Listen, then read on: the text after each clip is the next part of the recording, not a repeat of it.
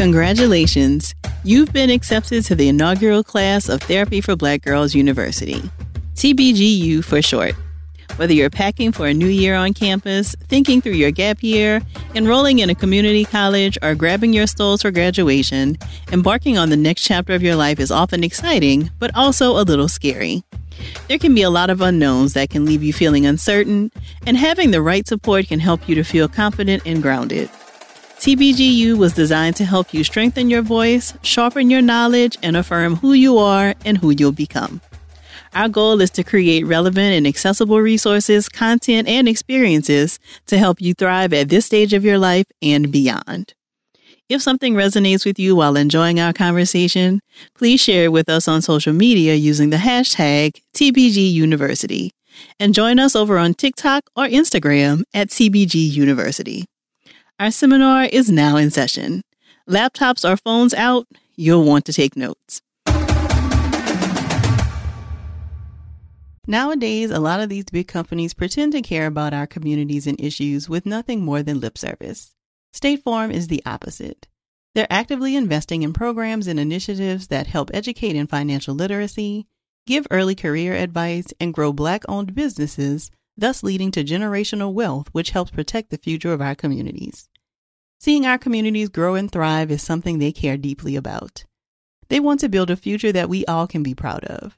State Farm understands that representation alone doesn't mean authenticity, that it takes a good neighbor to sponsor programs like the ACT-SO, a year long program that recognizes and rewards high school students for their academic and cultural achievements, and to fund programs like Project Ready, a national urban league program committed to the educational achievement of Black and Brown youth that to date participants have been awarded over $11 million in scholarship offers.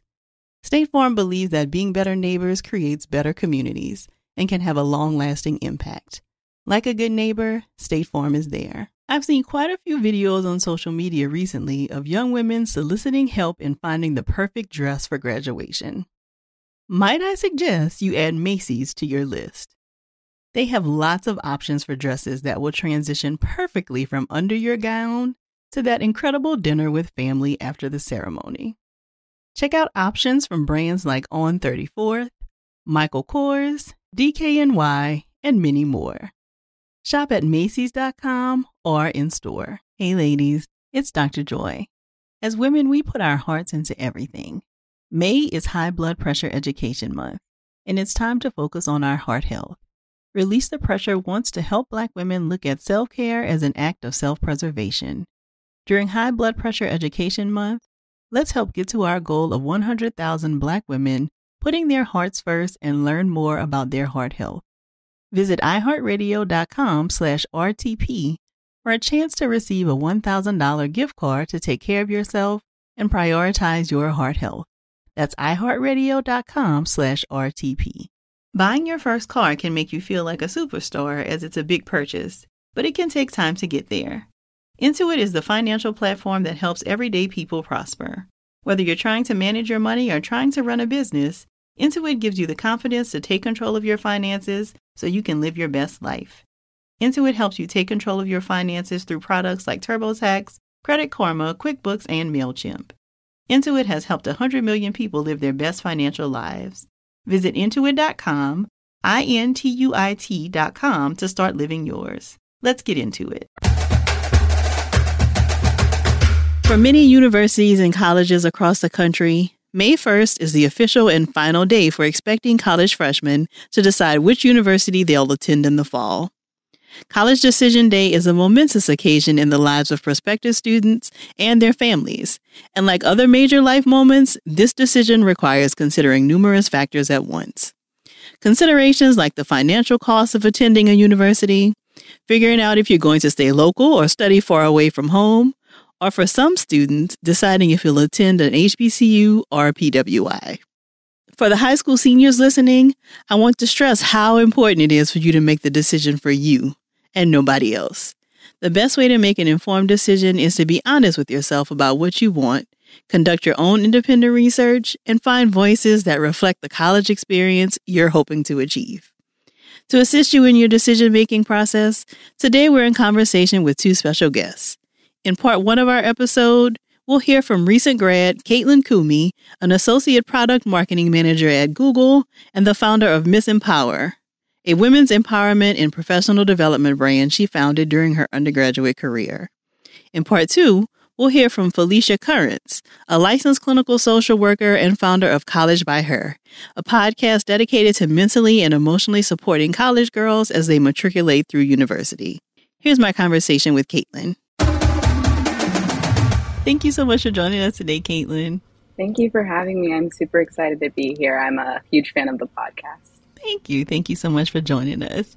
So, as we get started, can you tell us a little bit about where you chose to go to school and how you made the decision? Yes. So, I went to the University of North Carolina at Chapel Hill. So, it's a top public school down in North Carolina. We're known for having a great basketball team, great for academics. And when I was going through the process, I had a few factors in mind cost, quality of education I also thought about the diversity component and what that experience is going to be like. I identify as a Black woman, so I really wanted to go to a university that was diverse enough where I wouldn't feel like I was the only one. And funny enough, when I was a kid, I know people don't read magazines as much anymore. Now everything's online, but my mom used to be a huge subscriber of Essence. And Essence, I think, had this online pub- publication at the time. I think they still have it. It's probably from like 2010 or 2015, quite outdated, but I think it's still relevant and it was the top 50 schools for Black women or Black students. You can go on Google and search it.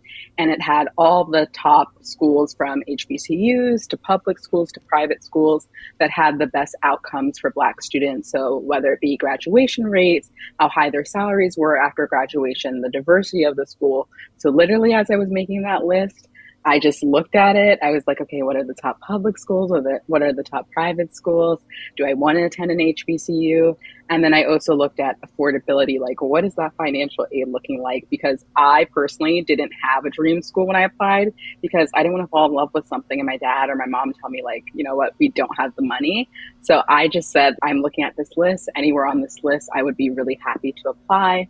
Oh, also, there were a few like other schools that either had good financial aid programs, they had merit based scholarship or like need based scholarship. So I definitely looked at those things as well. So where did you grow up, Caitlyn? Is UNC Chapel Hill in state for you or were you coming from somewhere else? No, I'm an out of state student. I grew up in Montgomery County, Maryland.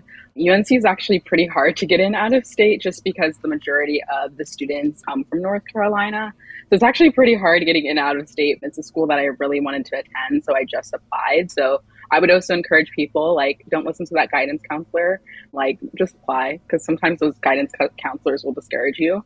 I grew up in Montgomery County, Maryland. It's one of the most diverse counties in Maryland and actually like the United States there, I was exposed to so many people of different socioeconomic backgrounds, races, which was just really beneficial when I transitioned to university and then also just as a post grad. But I definitely had a really good education system, which I'm really grateful for.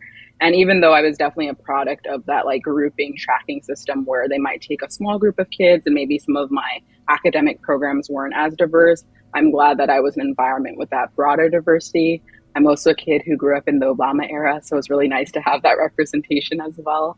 But I had a really great experience growing up in Maryland. Thank you for that. So I love that you saw this list in essence. I think that's super cool. So tell me a little bit about your process then once you found this list. So it sounds like you kind of started, you know, doing some research from these places. Did you visit the campus of a, several of the institutions or how did you kind of narrow down that list? Yeah, I actually had the privilege of starting a little bit early. So my parents work for the government and my parents had i think like hybrid work schedule and then they also have paid time off and i think a lot of people don't realize that there's privilege in having parents who are able to take vacation days and paid time off. So i think there's power in having community and my mom was like you know what caitlyn? Like we don't have a babysitter for you plus you're grown like you're coming to this conference. So as my cousins were going to those scholarship conferences or they were going to their university tours, my mom was bringing me along.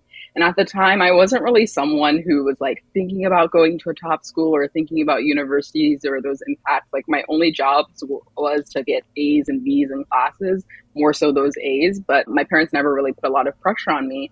Then sitting in these like information sessions, I'm looking at the SAT score, I'm looking at the grades, and I'm like, you know what, we need to step it up.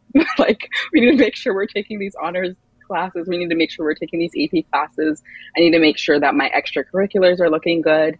And I'm really glad that my cousins had those opportunities and my mom forced me essentially to go. I don't really have a choice because I couldn't stay home by myself. So I was going with her. That I went to those events and I had that early exposure. So again, I would encourage any parents listening to the podcast, if you do have that flexibility in your schedule, like especially starting as early as like freshman year of college, even like middle school, it's never too early to get that exposure. And if you don't have the time, if you're comfortable with social media, there are plenty of people to follow on like TikTok and LinkedIn and different platforms where people share their journey and you can understand what they went through to apply and through the process. Find your own like digital mentors. You don't have to do it alone. Mm-hmm. So let's talk a little bit about the transition to college. Mm-hmm. And you didn't graduate that long ago, so you probably still remember yeah. some of this. What was that transition like for you, and how did you prepare yourself to transition from high school to being on a college campus? You know what? There was no preparation. I think the best way to go into college is with no expectations. I think sometimes when you create the expectations like it's going to be like the movies, guess what? It's not like the movies. I will say though, I did not grow up super sheltered, but college, depending on where you go to every university, whether it's a private school, a public school, if your child in particular grew up sheltered or if you know that you grew up sheltered, college will expose you to so many things. So I would say really get comfortable knowing yourself what are your values? If you're religious and you want to remain religious, I encourage you to make sure that you find like church really early on, like shop around with different churches. If you know that faith is something that is really important to you, you might have never gone to a party in high school and now there's parties every weekend. How are you going to balance that with your course load? I had a friend in college, she would go out Monday, Tuesday, Wednesday, Thursday, and she would still get A's on all of her exams because she'd either wake up early, do different things that was not me. Like, I do not wake up early. That's never been my thing. I would plan that, okay, I know I'm going to go to this party. I know I want to go to church. So I need to like really plan my schedule. Friday night, like I'm not going out. I'm doing my homework. Saturday, I'm waking up early and then I'm going to get my work done. I'm going to go to party on Saturday and I'm going to go to church in the morning. Like, I'm going to find a way to really plan my schedule. So just making sure that you really know yourself and you're grounded also, I would say for the women and moms who might be listening to this podcast, coaching their young daughters, really talking to them about mental health, talking to them about like relationships and like intimacy, because especially if you're someone who never really dabbled in those things, college is just the wild, wild west. You'll be exposed to so many different things. So I wish this is the book. Then I was dating and navigating college campuses that I read. This book called Attached. I recommend it to women who are post grad, even as early as like end of high school, to read this book, really learn your attachment styles to avoid some of the challenges you might face in relationships and navigating dating. I would also say if you're early in college, do not treat dating like you're finding your husband. Just treat it as an experience just to meet and connect with different people, really know what you're comfortable with, know what you're not comfortable with, and avoid putting pressure on yourself. When it comes to making friends, again, don't put so much pressure to find your best friend that first week, that first month, that first year, even. Just go to as many events as you can, be your most authentic self but there's not really a crash code. You can follow people like me on TikTok who share like their best practices and stuff like that. But honestly, the best way to learn is through experience and really trusting yourself and also call your parents. Looking back, is there anything you wish you would have known before that first year? I wish I would have known that not everyone grew up the same way as you. So don't hold those same expectations. So the way in which you might handle situations, somebody might not handle it that way. And you need to be okay with that. Also, sometimes it's okay to agree to disagree. Some people won't always be committed to understanding you, and you have to learn to be okay with that. I would also say if you really struggle with like people pleasing and boundaries and you're not aware of that, I would say definitely learn those skills and then the last thing that I didn't do in high school that I started doing in college that I wish more people knew about and I wish I knew was okay and it wasn't a weird thing was starting therapy. Therapy really helped me become more self aware. It allowed me to learn how to communicate those things I struggled with in the past, like boundaries and people pleasing, if I knew the proper coping mechanisms, if I knew the signs, I definitely could have avoided a lot more tricky situations. Obviously, I've learned from them. It gives me tools and resources and experiences to share on my social media pages and through my woman empowerment brand, Miss EmpowHer, to help young women now. So I have no regrets, but I definitely wish I would have started therapy earlier. So if you have insurance, the copays aren't too bad. If you don't have insurance, colleges usually provide short term therapy resources. So many great resources, whether it be digital or getting that in person experience. But closed mouths don't get fed. So make sure you ask your university. They probably do have some free resources or support for you. So definitely take advantage of that. Got it. Thank you for that. So, how did you take care of yourself during the application process? I feel like the college application process has changed so much since I applied for college. Like, it feels so much more competitive and now social media. So, it feels like there's this piece of like having to kind of share some of that with social media. So, how did you support yourself through the application process? And did that translate into your first year or your, you know, couple of years in college? I'm someone, if I wait till the last minute, I get super anxious, I get stressed. Like, I'm not the best person to be around, especially for my parents. So, I got started early, like in August, and I kind of created like a spreadsheet for myself, managing like the different deadlines. So, I believe it's around August or like around like early September where they open that Common App essay, which a lot of universities use. And honestly, cheat code, a lot of the questions are the same. So, you could probably leave and start in like June, July, and get started a little bit early using those questions from the year prior, just to kind of build out that foundation for yourself. And then for those, I think they're like shorter term essays, they're like usually university focused. It might be like 250 words. Those ones you can kind of wait a little bit closer to the deadline, but I would say create like a project management system, an organization system for yourself so you don't get overwhelmed. Also, really think about where you want to go to school. And I have a rule for myself, especially when it comes to scholarships. If you don't think you want to attend that university in the middle of nowhere where you will be the only one, if you know what I'm saying, don't apply because when you get that full ride scholarship, it's going to be really hard to say no. But if you never applied, it won't be an option. I have cousins who have gone through that experience and it's really ruined their college experience. Yes, it's been great that they had a full ride scholarship, but that mental health cost just wasn't worth it. So if you're a student, really think about those things. If you don't care, you're like, you know what, I'm going to go on a vacation, see my friends every month, and school is just where I go to school. By all means, do it. But really think about those things as you're planning, just so it's a better process for you. And writing applications is, I'm not going to lie, it's not fun. So you want to make sure these are schools you actually want to go to. I remember when my sister was applying, that was very interesting because we're very different she only applied to a handful of schools. She knew the school she'd actually want to attend. She was really interested in going to the top public schools, so she chose not to apply to any Ivies or like private schools or anything like that. Or if you really want to go to an Ivy and that's priority, apply to those, but make sure you also have like your safety schools as well. I know my college application strategy, I wouldn't really recommend it to anyone. I didn't really have a true safety school, but I was just like, hey, like I'm going to apply to my target state school if I don't get in, I have a few universities that I know that I can apply a little bit later where they'll give me a good financial aid package or a scholarship. So I had like my backups and things like that. But again, with this strategy, it's very personal. But I would say if you're someone who gets overwhelmed really easily, start early and then make sure that the schools you're applying to are schools that you actually want to attend to avoid that procrastination. So it sounds like Caitlyn, you're super organized. I hear you talking about like spreadsheets and all of that kind of thing. Did you have support with this process and what suggestions would you give to other people? So starting early, it sounds like is a good one. What other support did you have and what would you suggest for other people? Yeah, I come from a family where education is just really important. My parents didn't really go to a top like school or anything like that. And I think they became a little bit more interested in college once my cousins started getting scholarships and supporting them. So I was fortunate to come from a family with that support and having that like early exposure, like I said, going with my mom to those like college and universities. But honestly, like my parents couldn't write my essays for me. That was on me. But it was just nice to like have that support that they were excited. Like I remember when I would write my applications or I was studying for my AP exams, my mom would bring me tea she didn't know what to do. That was just her way of like encouraging or supporting me.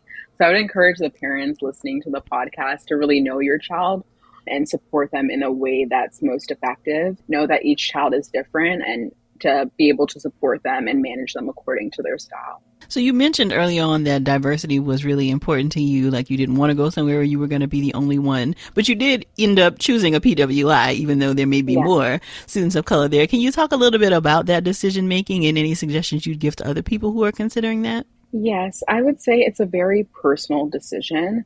I was actually a part of the UNCF scholarship program, which actually had a lot of HBCU students as well as students from PWI. So it was, I almost felt like I got my own little HBCU experience through that scholarship program. But for me, I went to a top public school that was really diverse. UNC was a school that I knew had a really strong Black alumni network and honestly, alumni network was something that was really, really important to me when selecting my university and then overall college experience. And I personally wanted that racial and ethnic diversity, like outside of the Black community as well. But I also knew that I didn't want to be the only one in the classroom. So with UNC and choosing that university, I knew that I was going to get that diversity and black experience if i really wanted to have that support system and community of like black women in particular that i knew i needed and was instrumental in me being successful at unc and post grad i knew i would get that from that experience. But i would say for everyone when you are you know attending those like early admin days or if you're lucky enough to connect with someone on instagram really ask those questions about what their experience is like as a black person or as a black woman on their campus because for everyone, whether you go to a public school, whether you go to a private school, whether you go to HBCU, it's different. So really do the research, know yourself, know what you want to get out of your experience. So again, it's just really a personal decision. So you mentioned that you used a lot of resources to find scholarships before you applied, but also while you were there. Can you say a little bit more about those resources? My high school, we had a career center. So I would go to them. They would post different like local scholarships that were for my county. So I think I got a few scholarships through my county.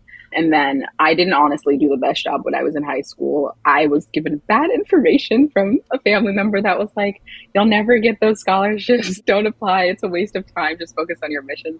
I wish I didn't listen to them, but I did apply and get a few of those like smaller scholarships. But when I was actually at university, that's when I decided to start applying for scholarships. It's a bit harder to get them when you're at university, but it's still possible UNCF is a really great resource that I used as a Black woman, and I had two scholarships from there. I think one was called the UNCF Scholars. It was around like entrepreneurship. I don't know if they still have that scholarship program. And then I also did the Walt Disney Scholarship. I forget what it's called as well. And then my actual university had a lot of scholarship programs through our university journalism school. And then you could do like grants for like study abroad and different things like that. So I would say first, if you're in high school, focus on those like general, like smaller scholarships that you can get. And then when you're in university, see what university resources are out there and just really take advantage of that. So while you were at UNC during your junior year, you also started Miss EmpowHer. So can you tell us about that organization and what inspired you to start it? Yes, Miss EmpowHer is my women empowerment brand. It's really focused on helping young women feel more confident and empowered through personal and professional development so many women say no to opportunities because of fear of failure. And I just really wanted to create a community that helped young women overcome those challenges and almost be that big sister as they're navigating young adulthood. It's a lot going from your parents' house and being in high school to being thrown into college and then being thrown into the real world. So I wanted to be that big sister with my brand to support young women through that pivotal phase in their life. Um, I really focus on sharing resources where young women are. So we're on social media platforms like LinkedIn, TikTok, and Instagram.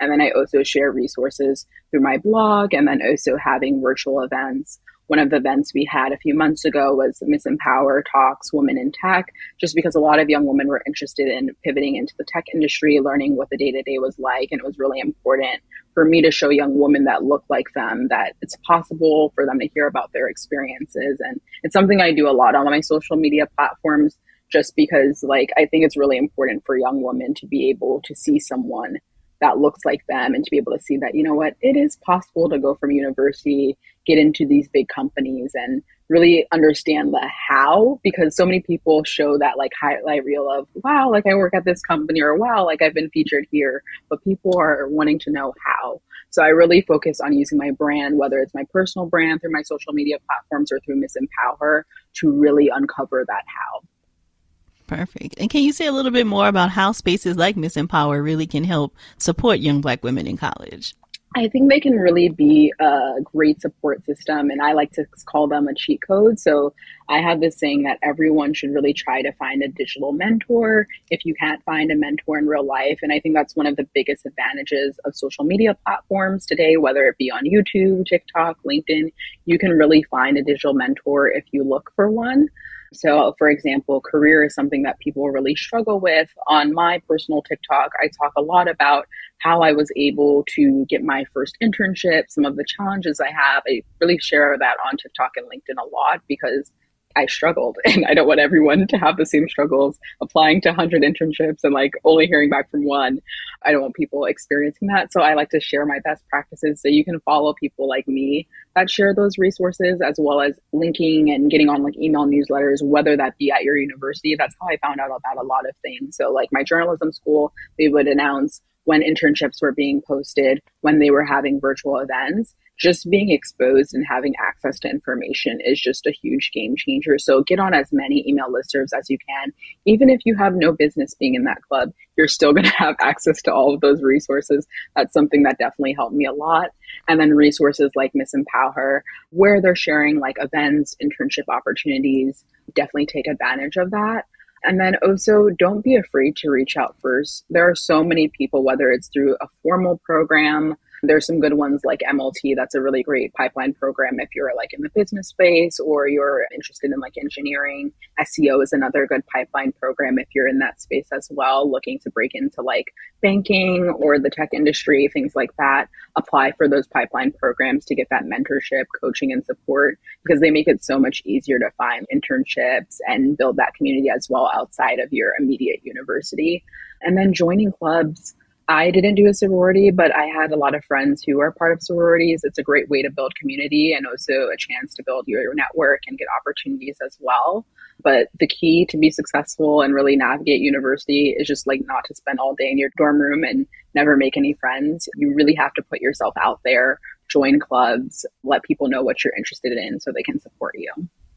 So, Kaylee, you know, we talk a lot about red flags in terms of a lot of different relationships in our lives, but I would love to know what are some green flags that people should be on the lookout that lets them know like this might be a good college for me. So you've already said a strong alumni network. You talked about diversity. What are some other green flags for you? I think a really big one in terms of green flags would be like really assessing what that culture is like. I will never say anything bad about particular universities, but let's say you hear a university is known for students having lots of suicides on campus.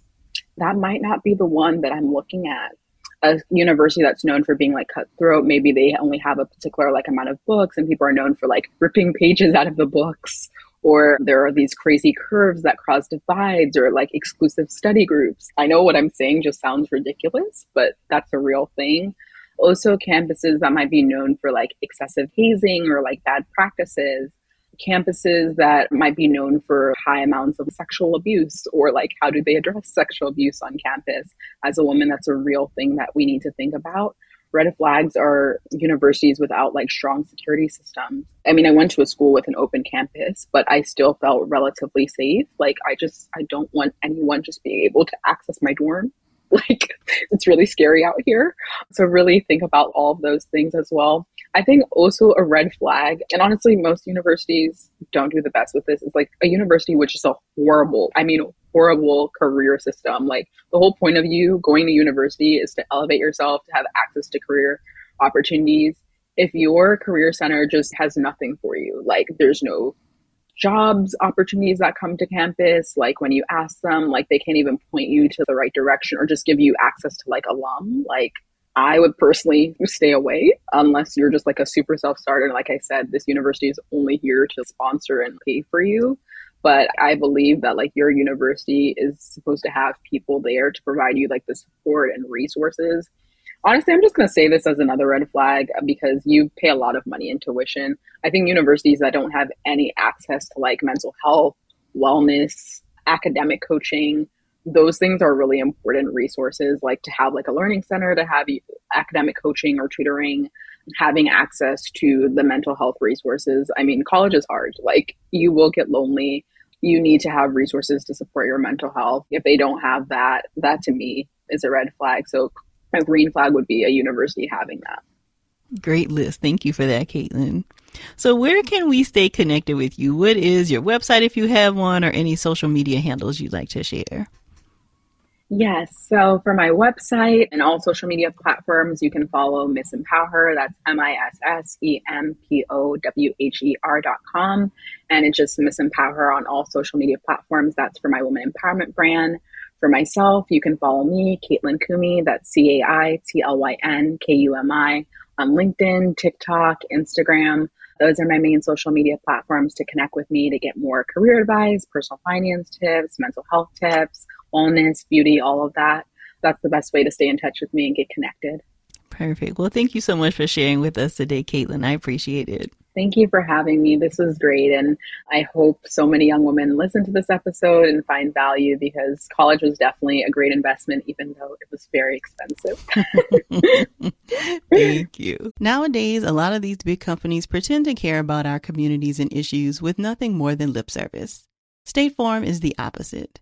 They're actively investing in programs and initiatives that help educate in financial literacy, give early career advice, and grow Black owned businesses, thus leading to generational wealth, which helps protect the future of our communities. Seeing our communities grow and thrive is something they care deeply about. They want to build a future that we all can be proud of. State Farm understands that representation alone doesn't mean authenticity, that it takes a good neighbor to sponsor programs like the ACT-SO a year long program that recognizes and rewards high school students for their academic and cultural achievements, and to fund programs like Project Ready, a National Urban League program committed to the educational achievement of Black and Brown youth that to date participants have been awarded over $11 million in scholarship offers.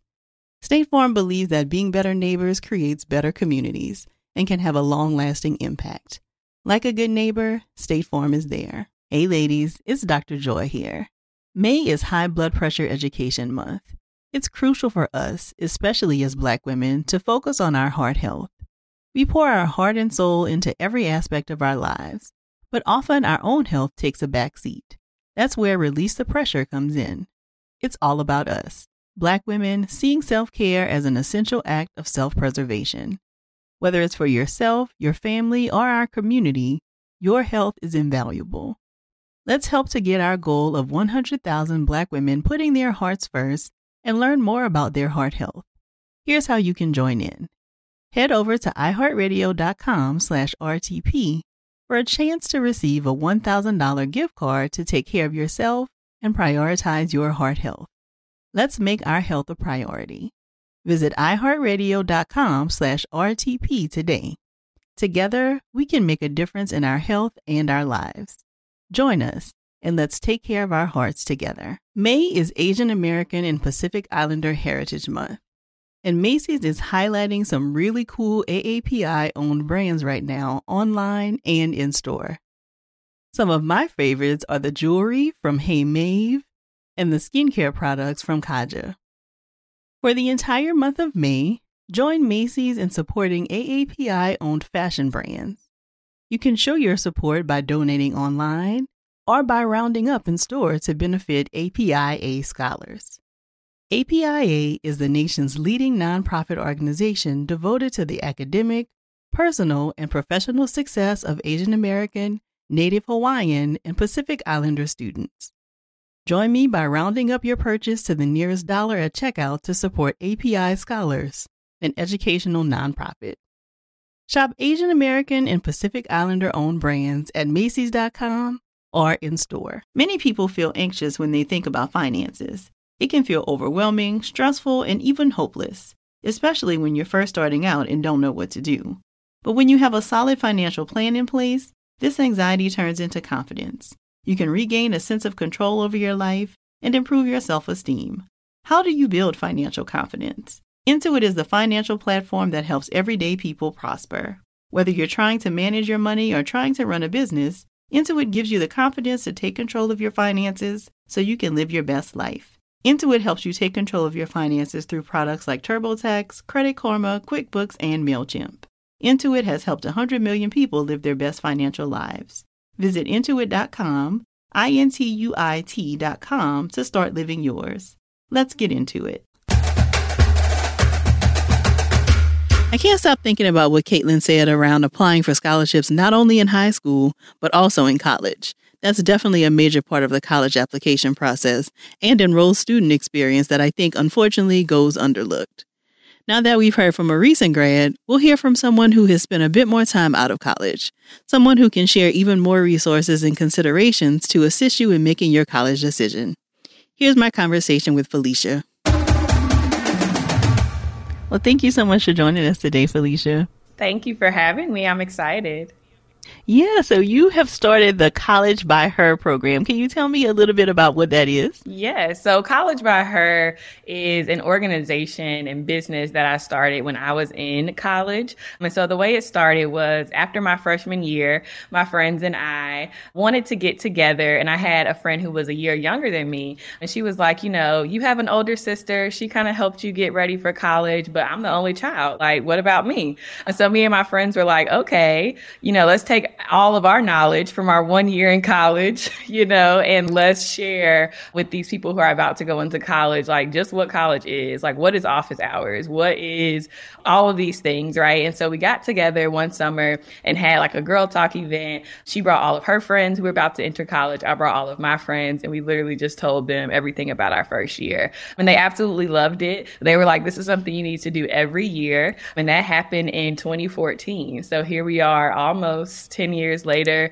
And there have been a lot of different iterations of College by Her summer events those have went from panels to one year i did a full day conference so it's been a lot of different versions but all of it to support black girls specifically as they transition from high school into college I love that. So even at a very young age, you had this whole spirit of wanting to kind of give back and pass on this knowledge. So how does it look different now with you being, you know, some years away from graduating to what it looked like when you first started? Yeah. So when I was in college, it was definitely more of a peer, right, kind of model. I was in college as well. So helping younger girls transition. And then even when I was in grad school, like I still had a very strong connection to like my dance studio back home. So through there, a lot of girls would graduate and I could help them kind of transition into college. And so it definitely got a little bit more difficult as I got out of grad school because, you know, age wise, I maybe didn't know that many people in high school or things like that. And so really being able to use the network that College by Her had built. And so girls who were still in college, they were kind of reaching back to their younger sisters and cousins and girls that they knew. So it was definitely that trickle down effect. And now like College by Her has a podcast, which I really love because I think when I was on campus, like being able to listen to something that's very quick, right? Like 10 minutes, I'm walking from one class to another. And so to be able to give them some tidbits and information and inspiration, I think has been really important. So the podcast is really like the main thing that College by Her is right now. And that's how I see my way of giving back, even though I am older and a little bit removed from college kind of compared to the younger days. So, what kinds of themes come up in terms of the challenges young black women are having either on campus or as they are preparing to go to college? Yes. So, I would say the main thing would be boundaries.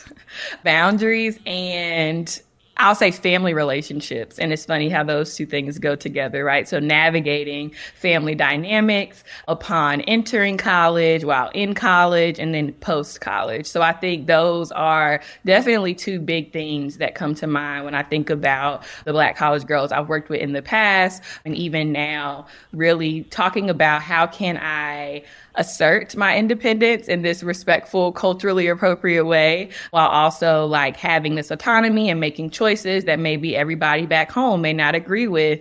And then what does that look like and kind of how am I coping with and managing some of those stressors? What kinds of things do you think are helpful for young women as they consider like where to go to college, like as they're putting together their list of potential places? Yeah. So I think definitely being able to go and visit a college physically, I think is helpful. I do know that that might not be available for everyone to do. So I do think some of the things that you can think of, whether you're able to go visit in person or not, is what are some of the things that you're looking for in terms of education. So I know some people know when they go into college college, what they want to do. And some people don't, and that's okay too. But sometimes if you do know what you want to do, let's say you want to go to school for journalism, you might be looking into schools, right, who have a renowned journalism program. And so I think if you know kind of where you want to go on the education side, that can be something that's kind of helping you to inform those choices. I think another big thing is in state versus out of state. College is more expensive than when I went. And so I'm from North Carolina. So I remember my mom telling me when I was looking at schools outside of North Carolina, she's like, girl, do you see these out of state tuition prices? She's like, North Carolina has amazing colleges. So whatever you're looking for, I'm sure you can get here. And she was right. I went to Chapel Hill and absolutely loved it. But I would say that would be a piece as well if you want to, you know, go far away for whatever reason or stay home for whatever reason. That can also play a part in kind of what college you're picking, as well as proximity to family. So there might be different, you know, reasons that you do need to be close to home. And so what does that look like?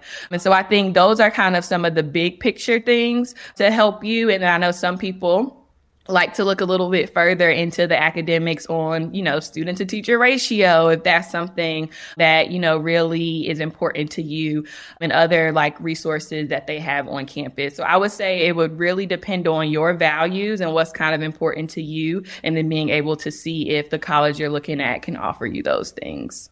And in your mind, are there any red flags that students should be paying attention to in terms of, okay, this might not be a good place for you? Ooh, that's a good question. Red flags, I would say how people treat you when you're either like going to visit this campus or even just calling someone on the phone. And I say treat you too in like the culture of the university. So like, are they willing to like, oh, we're going to you know, you missed the first part of your tour because you were in traffic. We're going to walk you to where they are. Just different things like that. I think the culture of the place can say a lot, how people engage with you and how they talk about the university. And I think with that, their reputation in a way, right? Of course, you have to kind of take things with a grain of salt, but I think sometimes too, being able to hear other people's experiences. And if you are kind of noticing a common theme, right, with everyone that you talk to who maybe went to that university, that could possibly be a red flag flag, depending. So those are kind of the two main things that are coming up for me. Mm-hmm. More from our conversation after the break. Nowadays, a lot of these big companies pretend to care about our communities and issues with nothing more than lip service. State Farm is the opposite. They're actively investing in programs and initiatives that help educate in financial literacy, give early career advice, and grow Black owned businesses, thus leading to generational wealth, which helps protect the future of our communities. Seeing our communities grow and thrive is something they care deeply about. They want to build a future that we all can be proud of. State Farm understands that representation alone doesn't mean authenticity, that it takes a good neighbor to sponsor programs like the ACT-SO, a year long program that recognizes and rewards high school students for their academic and cultural achievements, and to fund programs like Project Ready, a National Urban League program committed to the educational achievement of Black and Brown youth that to date participants have been awarded over $11 million in scholarship offers. State Farm believes that being better neighbors creates better communities and can have a long lasting impact. Like a good neighbor, State Farm is there. Hey ladies, it's Dr. Joy here. May is High Blood Pressure Education Month. It's crucial for us, especially as Black women, to focus on our heart health. We pour our heart and soul into every aspect of our lives, but often our own health takes a back seat. That's where Release the Pressure comes in. It's all about us, Black women seeing self care as an essential act of self preservation. Whether it's for yourself, your family, or our community, your health is invaluable. Let's help to get our goal of 100,000 Black women putting their hearts first and learn more about their heart health. Here's how you can join in. Head over to iheartradio.com slash RTP for a chance to receive a $1,000 gift card to take care of yourself and prioritize your heart health. Let's make our health a priority. Visit iheartradio.com slash RTP today. Together, we can make a difference in our health and our lives. Join us and let's take care of our hearts together. May is Asian American and Pacific Islander Heritage Month. And Macy's is highlighting some really cool AAPI owned brands right now, online and in store. Some of my favorites are the jewelry from Hey Maeve and the skincare products from Kaja. For the entire month of May, join Macy's in supporting AAPI owned fashion brands. You can show your support by donating online or by rounding up in store to benefit APIA scholars. APIA is the nation's leading nonprofit organization devoted to the academic, personal, and professional success of Asian American, Native Hawaiian, and Pacific Islander students.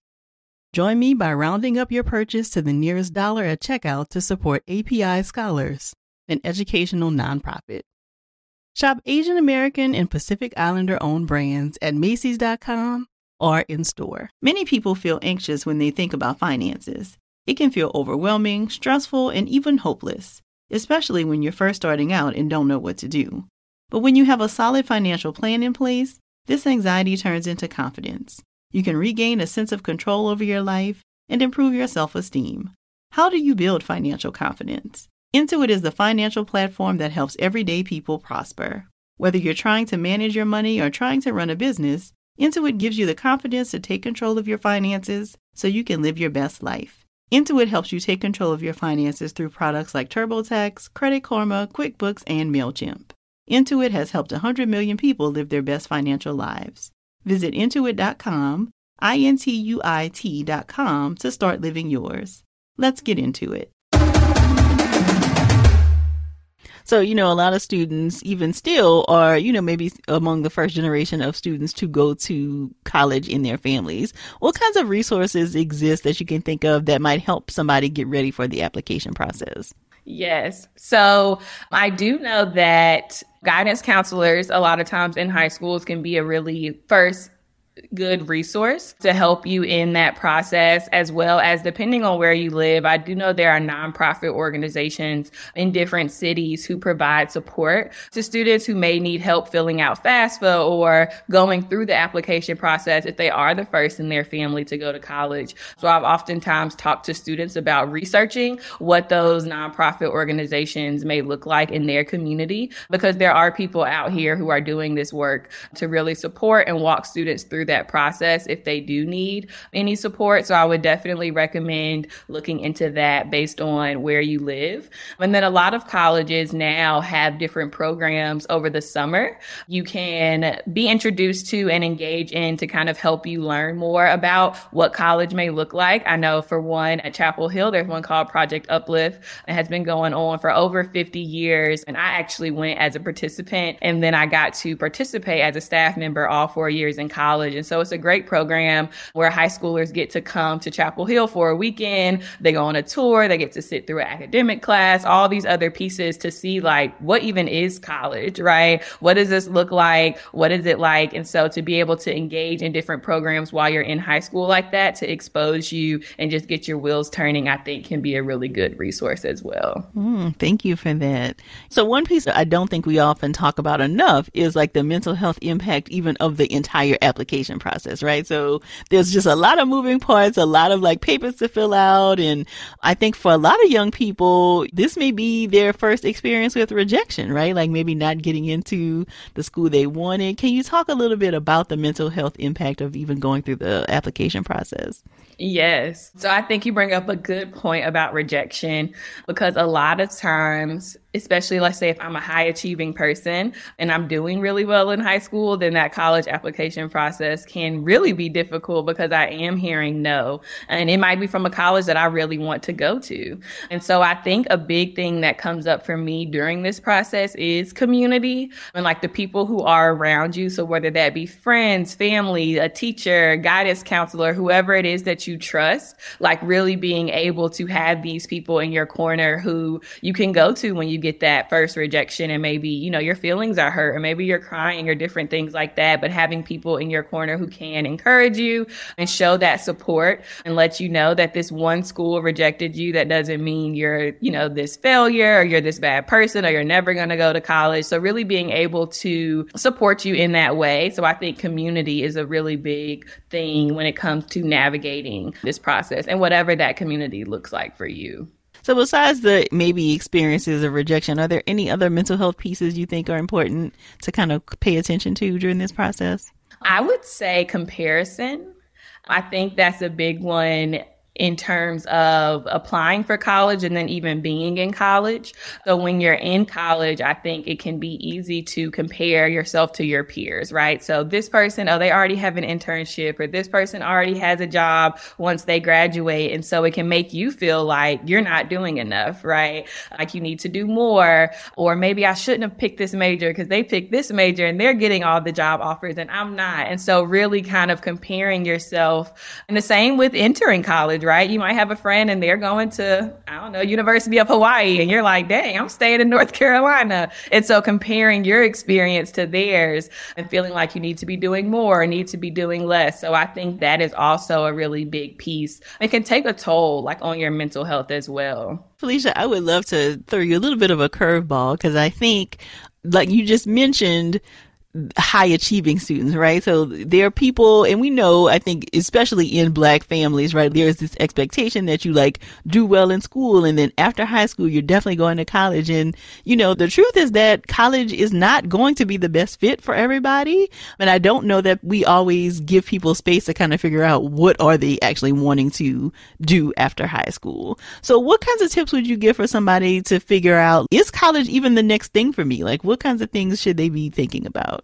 Yes, I think definitely going back to this idea of values, I think that would be really important to consider when thinking about what someone might want to do after high school. I know that now people are more open to the idea of going to cosmetology school and going to get other certifications and things. I feel like this more accepted maybe now as people are seeing how expensive college is and all the student loans some people have to pay back. And, you know, there are amazing and great jobs that people can have without going to college. And I think that is becoming more normalized now. And so I would say in terms of being in high school and exploring what's next or what you would like to do, I would say going back back to things you're interested and passionate about. And also, too, when thinking about your aspirations or just even hopes and dreams that you have, doing research and seeing the different pathways to get there. Cause I'm sure, as we all know, college is not the only pathway to get somewhere. So there might be other paths that get you exactly to where you want to be that don't involve a four year degree. And so doing some research, whether that's online, talking to people,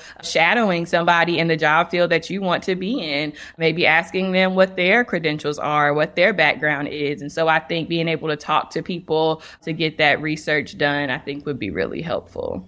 You know, it's funny because it seems like in black families and maybe other families too, there's fun being picked at students who say they want to take a gap year, right? Like, what does that even mean? I don't even feel like that was a conversation when I was like coming out of high school. So I feel like that is a newer kind of a term, but you know, people tend to make fun of students who say they want to take a gap year. And it's like, well, what are you going to do with your life?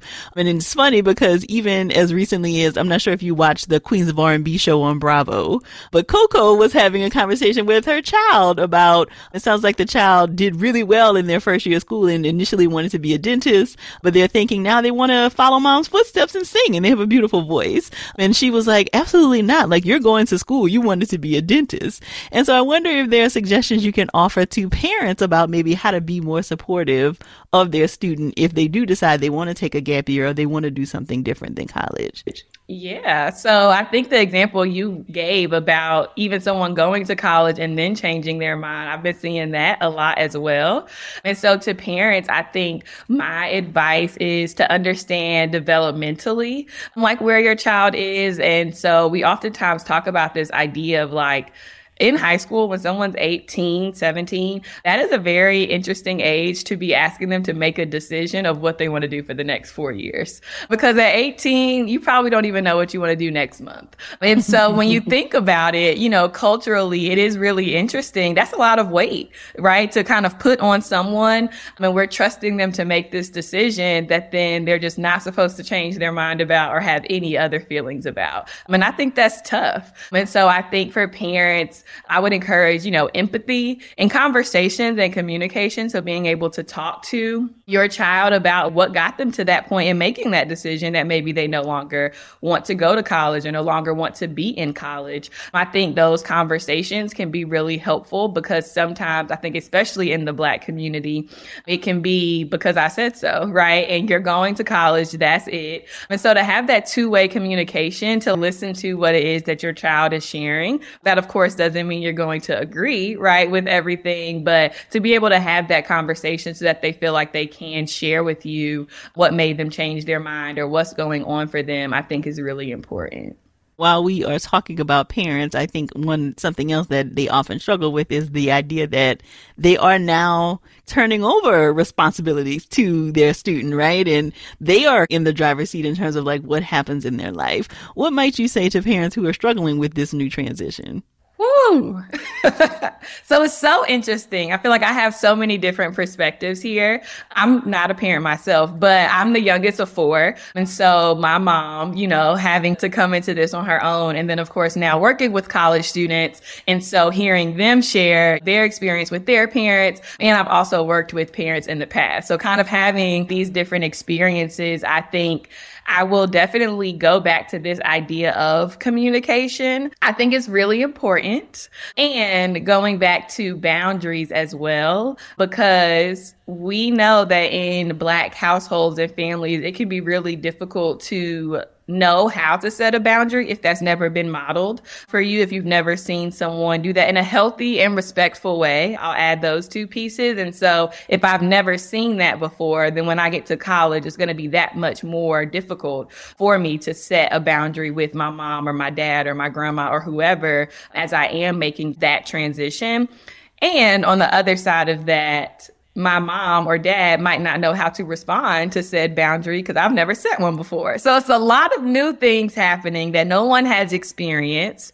And so I think with that, everyone needs grace. So the student, you know, needs grace for their parent. The parent needs grace for the student. And I find oftentimes when I'm able to let people know that like, hey, this is new for all of us. Like nobody has done this before. And that can kind of lower people's defenses in terms of like needing to be right or all of those other things because it is really hard to navigate these transitions, especially when you're talking about like living situations. So you used to live at school and now you're coming home for the holidays and you want to be able to stay out out till three o'clock in the morning because that's what you do at school. But your mom was like, no, you're not doing that in my house. What does that look like? So yeah, it can be difficult. So what advice would you give to students who are in the throes of the application process right now? Any tips for taking care of themselves or just kind of getting through the process? Yes. I would definitely say to take breaks. I think oftentimes when we're in any type of application process, but specifically for school, it can feel very much like if I started this application today, I have to finish it today. And so what would it be like to break things down into smaller parts? So maybe today you work a little bit on that essay that you write. Maybe tomorrow is when you're going to email such and such for that letter of recommendation. So kind of giving yourself benchmarks and breaking tasks down into smaller tasks so that you don't feel like overwhelmed by the process. A piece of advice as well as I found this to be helpful tricking your mind about the due date. So like if the due date for something is January 1st, you tell yourself it's December 1st. So that kind of gives you, you know, that gap, that buffer for things that might go wrong, whether that's somebody who was supposed to write you a letter of recommendation is two weeks late, right? Or anything like that. It gives you that time. And so you're not feeling so crunched and stressed. And you know that you'll probably have it done by December 1st. And if you don't, you still kind of have that wiggle room because you gave yourself that time time. So I appreciate that you have such a wealth of knowledge, right? Starting this organization while you were in college, going through college yourself, and now being on the other side helping college students. What kinds of life skills do you think young people need in college that they might not quite be developing in high school? And what kinds of things should they do to kind of start working on those? It's been really interesting to work in college mental health through COVID because I think something that we've really been able to see in real time, like I'm sure many other therapists have as well, is the impact, right, on the social piece of people's development, particularly communication. So as I'm meeting with college students now, some of these students were coming up on possibly the majority of their high school time was online, right? So when you think about that and then you come to college and let's say you're unhappy with something your professor did, that kind of skill of maybe going to office hours and asking your professor, like, hey, can you explain to me the score on this paper or help me understand the rubric a little better?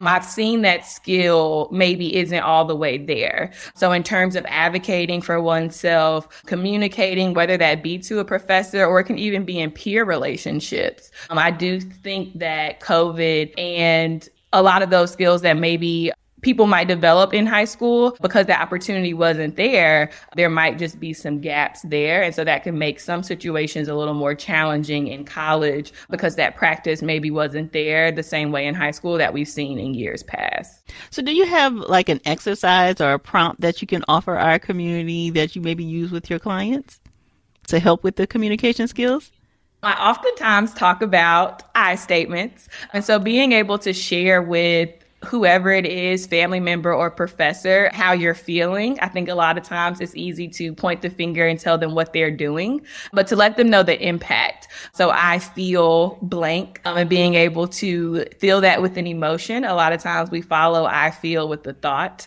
And so I give my students emotion and feelings wheel so that they can have toolbox and a vocabulary to be able to pick from in terms of what they might share with someone about how they're feeling.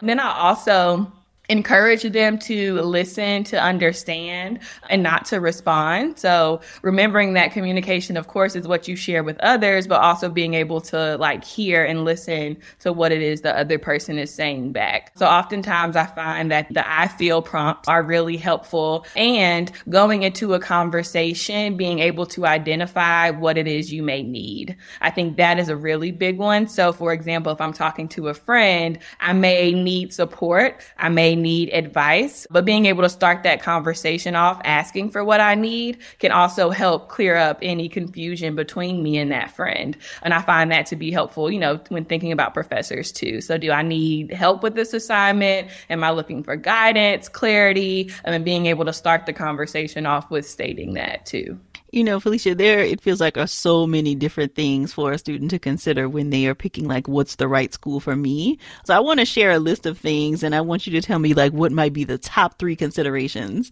So sports, academics, social, the city or town that the school is in, or money and financial support. Ooh. This is a great question, by the way. I would say money and finances is going to be up there because with the way college is costing and these student loans look, if you had a school that's giving you a good amount of money and they are a reputable and accredited school and all those other things and you like them, I would pick that school over a school that I also really like but wasn't giving me that much money. So I would say money and finances is up there. I would definitely say city and town is up there as well. And then this might be cheating, but I feel like amongst the rest of them, it would depend on who you are and like your needs, right? Because for some person, and I'll you go back to that example of journalism, maybe I want to be a sports journalist. So I might feel like the sports at a particular school are more important because I want to, you know, work in their sports journalism program and do different things and travel with their team. Whereas for someone else that might not be important at all. You know, I don't care if you don't have a football team. I would say the third one would depend on who the person is and what it is that they're looking for. But I would say money is definitely up there on the list. Okay, so I want to take this question a little further because I think for a lot of people who might be enjoying this podcast, one of the decisions they will be making is a PWI versus an HBCU. So, can you shed a little light on what kinds of things might be helpful in somebody trying to make that decision? Yeah. So I know for a lot of people, their family, if they're not the first person in their family to go to college, their family plays a big role, right? Whether it's everybody in our family went to A&T or everybody in our family went here. So being able to, I think, realize is this a place that you want to go or is this a place that your family's making you go? And that can go for any place. So I would say that is a, could be a first step when it comes to thinking about colleges. I also think going back to program. So, for example, there are a lot of schools who have great nursing programs. And so maybe you're looking at Winston-Salem State because of their nursing program, or maybe you're looking at a specific school because of a major that they have. So that can also drive what it is that you're looking for in terms of a college and also community. It's no secret that the black community is very different on the PWI and the HBCU campus, right?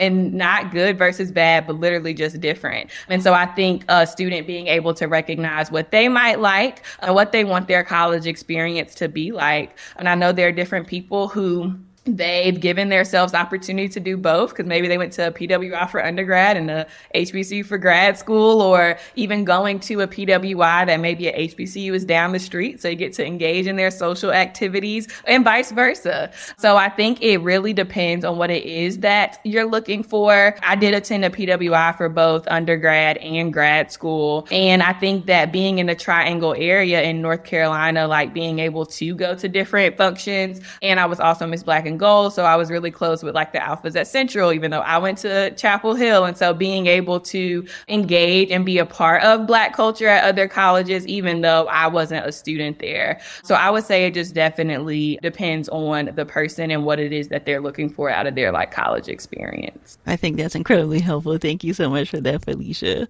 So let us know where we can stay connected with you. What is your website as well as any social media handles you'd like to share? Yes. So as we talked about earlier, College by Her, the podcast is one of my favorite things. So College by Her, the podcast, you can find that everywhere that podcasts are. So Spotify, Apple Podcasts, all of those things. And we're also on Instagram at College by Her.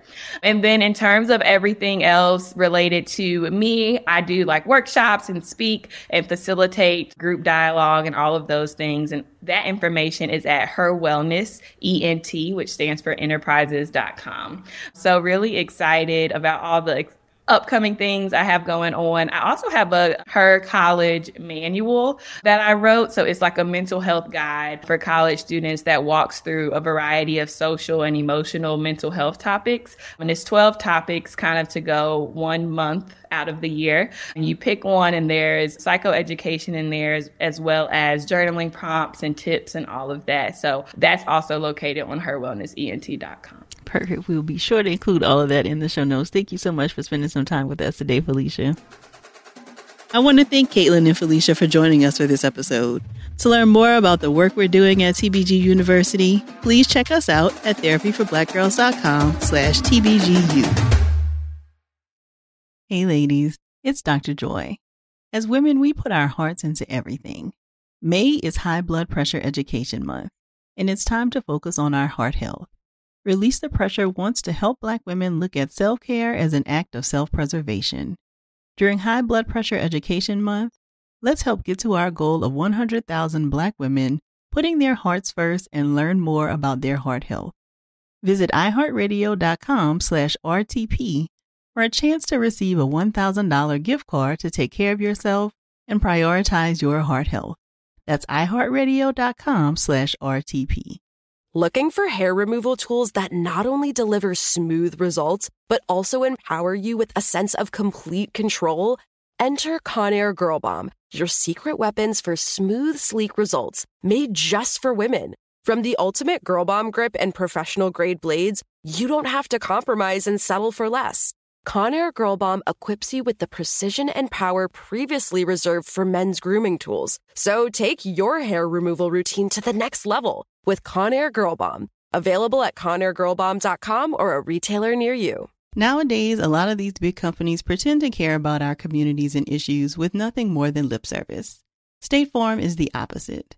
They're actively investing in programs and initiatives that help educate in financial literacy, give early career advice, and grow Black owned businesses, thus leading to generational wealth, which helps protect the future of our communities. Seeing our communities grow and thrive is something they care deeply about. They want to build a future that we all can be proud of. State Farm understands that representation alone doesn't mean authenticity, that it takes a good neighbor to sponsor programs like the ACT-SO, a year long program that recognizes and rewards high school students for their academic and cultural achievements, and to fund programs like Project Ready, a National Urban League program committed to the educational achievement of Black and Brown youth that to date participants have been awarded over $11 million in scholarship offers.